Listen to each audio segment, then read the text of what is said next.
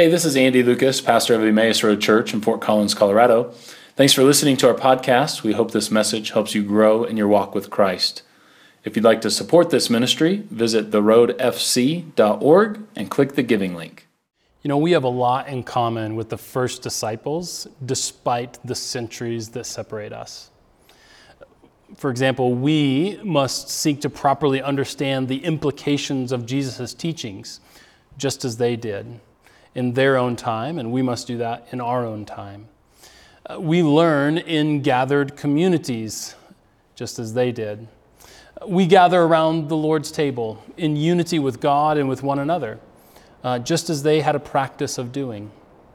Uh, our new lives in Christ erase our social status and connect us to God's grace in the same way that was true for their lives. And so, in many ways, in countless ways, the challenges and joys of following Christ are the same uh, for us as they were for our ancient brothers and sisters from so long ago.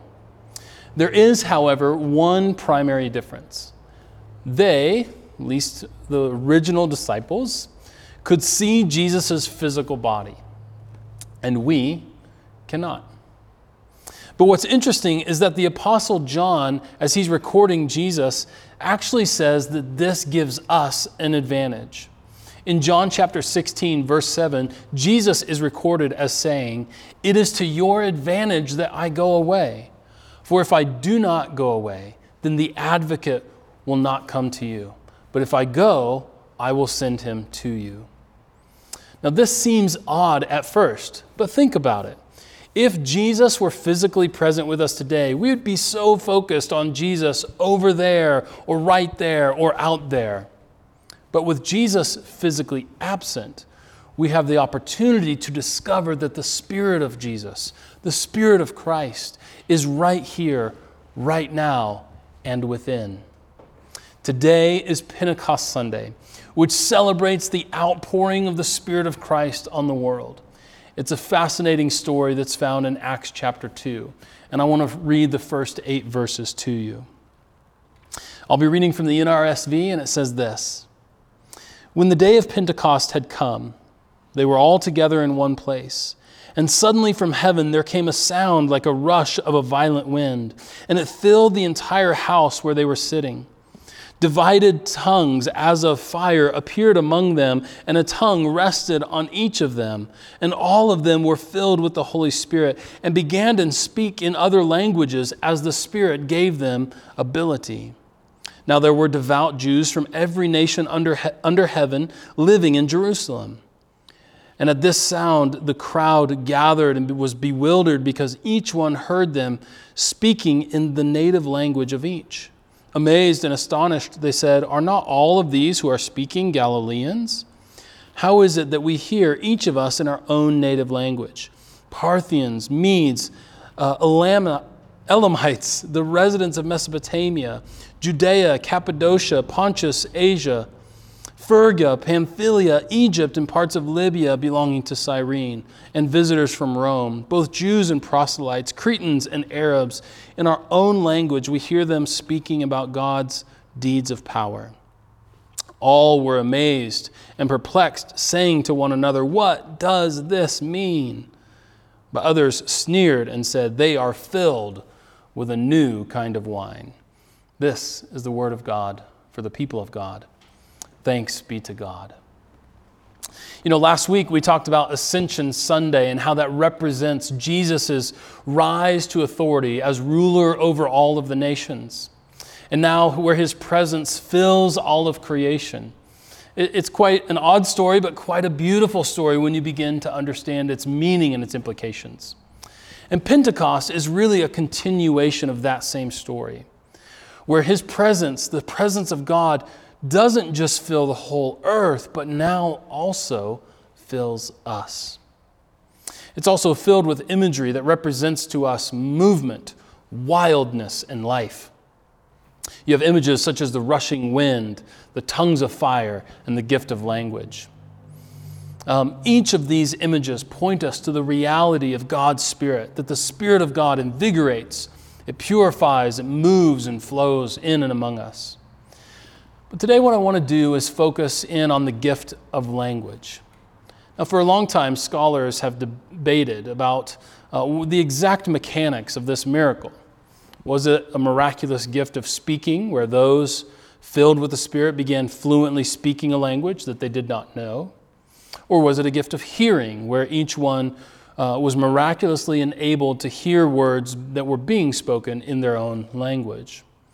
This conversation is interesting, no doubt, but I actually want to take uh, a little broader look at this passage. Um, and here's kind of the key thing that I want to focus in on. With the miracle of language at Pentecost, the Spirit of God reverses the sin of Babel. Now, let me explain. In the story of the Tower of Babel, that's recorded in Genesis chapter 11, Ancient Babylonians tried to grasp godlike powers by building a tower to the heavens using bricks. Now, at this point in history, the brick was a brand new technology. And so these folks gathered together and they tried to leverage this new technology and unify everyone under one culture and one language. It's the first example in history of an empire trying to bring unity through uniformity. Now, empires throughout history have uh, understood unity as everyone looking the same and doing what you're supposed to do to embody the cultural norms of that empire. And this all began at ancient Babel. One language, one culture, all of us being the same, and then look what we can accomplish. Now, during this kind of self quarantine that we've been in, uh, my family has gotten really into the Star Wars films. Uh, we've watched all 10, the, the main nine episodes, and Rogue One. We haven't watched Solo, no, no one really counts that anyway. And what I noticed is that this concept is nearly, near perfectly represented by the dark side in the Star Wars saga. So, whether it's the Sith under leader Senator Palpatine, or the Empire under the leadership of Darth Vader, or the First Order under the leadership of Kylo Ren. And we can thank my youngest daughter for these wonderful drawings.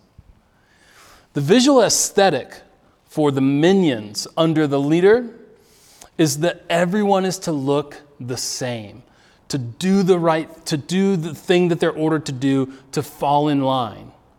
And so the armies are all identical stormtroopers. The upper level leaders all wear the same uniform.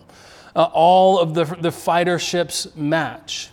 And so for imperial leaders, unity comes from uniformity. Power comes from being the same.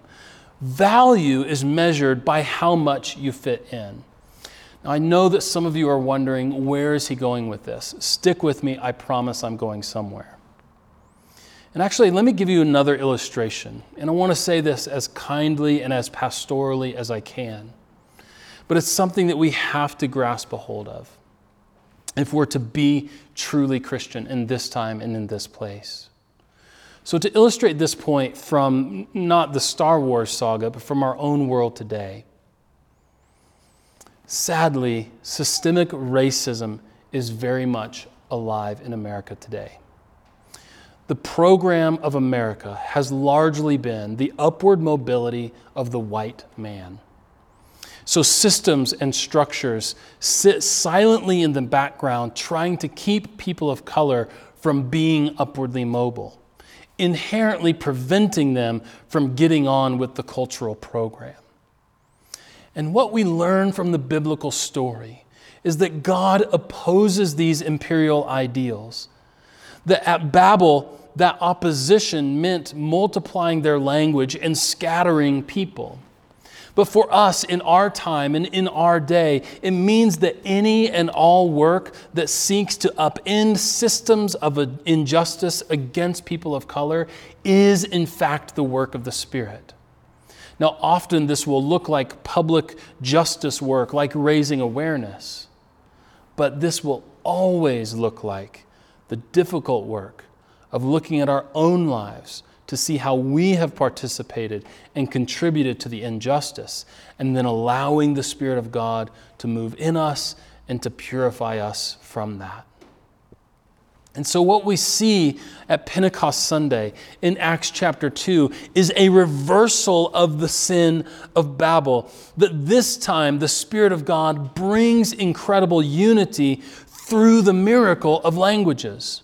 And so, the invigorating Spirit of God shows us at Pentecost that it's not unity without diversity, and it's not diversity without unity but there is a powerful third option that is available through the power of the Spirit, and that is unity and diversity in harmony with one another. And so there is this incredible unity in and through the Spirit of God, but not at the cost of diversity. It's a beautiful kind of reversal of the sin of Babel, where the Spirit of God is continually at work, where God opposes the sin of Babel, but then all the way, all those years and generations later, he reverses it at Pentecost. Now, back to the Star Wars saga. This is also beautifully and visually portrayed in the Star Wars saga, where the rebels are diverse in language and race now, they have common symbols and expressions, but never at the expense of the, own, of the culture of their members, and never at the expense of the language. So, if you see a collection of imperial, uh, imperial soldiers, they all look the same. And if you see a collection of rebel fighters, they are all diverse. Pentecost reverses Babel. Now, of course, we could talk all day long about the theology and philosophy of the evils of empire and the unity of the Spirit, but the truth is, this stuff is much, much harder to live out than we would like to admit. And the reality is, is we need to have this consistent and unifying work of the Spirit in our lives in order to help us live this out. And so, what the Apostle Paul does, uh, and this is out of Romans chapter 6, is he talks about three primary identifications with Christ that represent our life of being led by the Spirit. And I want to talk to you very quickly about those three. What Paul says in Romans 6 is that we share in Christ's death, burial, and resurrection. And that this is how we live in the Spirit of Christ uh, and live led by the Spirit of Christ. And so, first, as we commit to following the ways of Jesus, which as a Christian, we should really take seriously the things Jesus says, right? That the Sermon on the Mount, the instructions of Jesus, uh, even when they're not convenient, even when they seem to go against the cultural norms of our time and of our day, we ought to take seriously and, and try to seek to understand those. And as we commit to doing that, following the ways of Jesus, trusting Him, what happens is we churn from our old habits we churn from our old patterns. And so our old self, with its pride and anger, prejudice, greed, etc., dies with Christ. In a sense, we let go of what had been and then do our best not to pick it back up. And so, this is what Paul means when he says that those who are in Christ are a new creation. That the new creation that is to come has already begun in the lives of Christians. Did you catch that? The new creation that is to come and that is the source of our hope, the day that when all things will be made new, that day and that reality has already begun in Christians who themselves are little new creations inhabiting the old creation. And so we have to let go of our old ways of being. And in that way, we identify with Christ's death. And then we join Jesus in his burial. And for us, this is symbolized by baptism. That burial is this place of silence and of rest. And when we are baptized, we join the new creation community of God that is committed to not being driven by fear. And so we instead we enter into this confident rest of God who is making all things new if we are having trouble being led by fear in the midst of this pandemic, I encourage you to lean into the hope that, as we talked about last week, that God is in charge. He has authority over all of creation. He will bring a day when all things will be made new. A day of resurrection is coming. And so, while we certainly can hold on to worries and anxieties and do our best, we don't want to live there. We don't want to be driven by fear, but instead enter into a place of baptismal rest in Christ. And so, in this way, we join Christ in his burial. But the good news that Paul wants to tell us and that I want to tell you today is that Paul, we also identify with the resurrection of Christ, that we join Christ in new resurrection life. And I want you to know today, church, that that is both a future hope and a current reality. That having let go of our old life and entered into a new rest and hope in Christ, we are then opened up to the new life that He brings. And this is the very thing that allows us to live into and further explore what it means to live in unity and diversity that is powered by the Spirit. Because when we are driven by fear and when we are not open to the movement of new things by the Spirit, that's when we are so easily alienate and demonize the other. And so, my hope and prayer this Pentecost Sunday is that we would each be open to the movement of the Spirit in our lives. That worship services, whether in person or online, are not just a place to gain intellectual knowledge or be encouraged, but rather the time of worship is a time to allow the Spirit of God to move in us, through us, and among us. I want to leave you with a quote from author and, and kind of public theologian named Brian McLaren. He says this in his book called We Make the Road by Walking. He says, At the core of Jesus' teaching, sorry, at the core of Jesus' life and message was this good news the Spirit of God, the Spirit of aliveness, the wind, breath, fire, cloud, water, wine, dove spirit, who filled Jesus, is on the move in the world. And that leaves us with a choice. Do we dig in our heels, clench our fists, and live our own agenda?